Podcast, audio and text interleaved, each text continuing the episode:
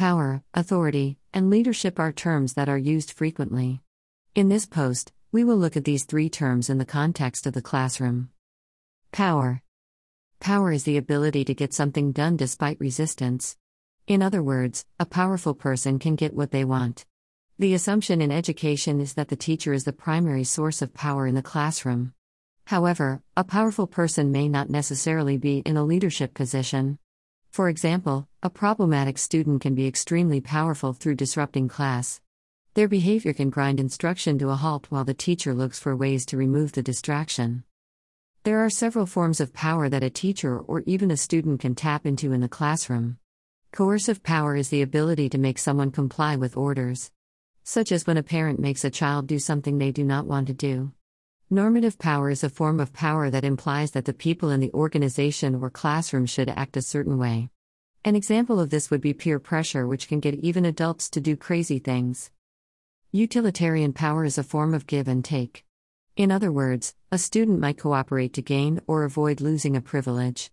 These forms of power are derived from a teacher's expertise, ability to reward, and their role as a teacher. What this means is that if a teacher knows their material, it can be a source of power. If teachers can grant or take away privileges, students will notice this as well.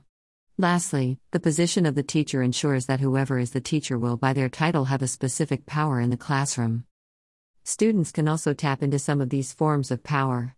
For example, athletic students have shown expert power in sports, which is often an appreciated skill in school. Older students often have a form of legitimate power due in part to their age and, in some cases, size. Authority Authority is the context in which power can be exercised. For example, a teacher has the authority, or permission, to tell a student what to do. However, it is a rare situation in which a teacher can tell an administrator what to do. The same applies to students.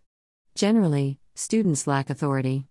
Yet, there are situations in which a teacher will obey a student, such as when they are having problems with technology or their cell phone.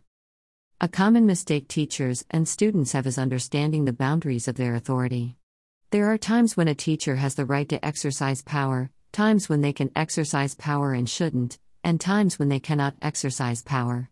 For example, teachers have the authority to give out assignments and homework. However, generally, a teacher has the authority but probably should not fail all the students on a given assignment because it indicates that the students were not adequately prepared for the assessment. In addition, teachers have less authority over students who are not directly in their classes. As such, when one of these students is disruptive, the teacher should typically communicate with the disruptive student's teacher. Crossing disciplinary lines like this can become confusing due to the lack of a prior relationship with the problem student.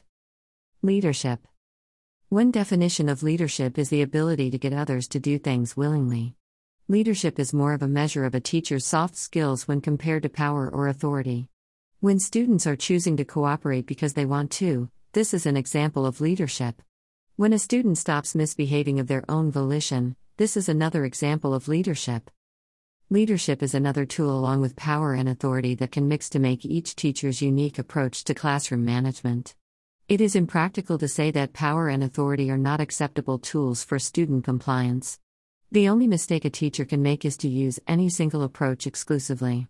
A one tool teacher is always going to alienate students who do not respond well to the only tool the teacher has.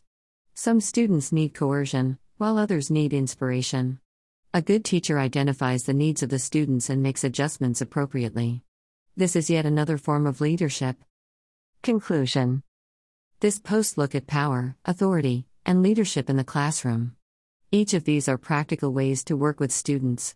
It is also important to realize that all of these tools work together to help students succeed in the classroom.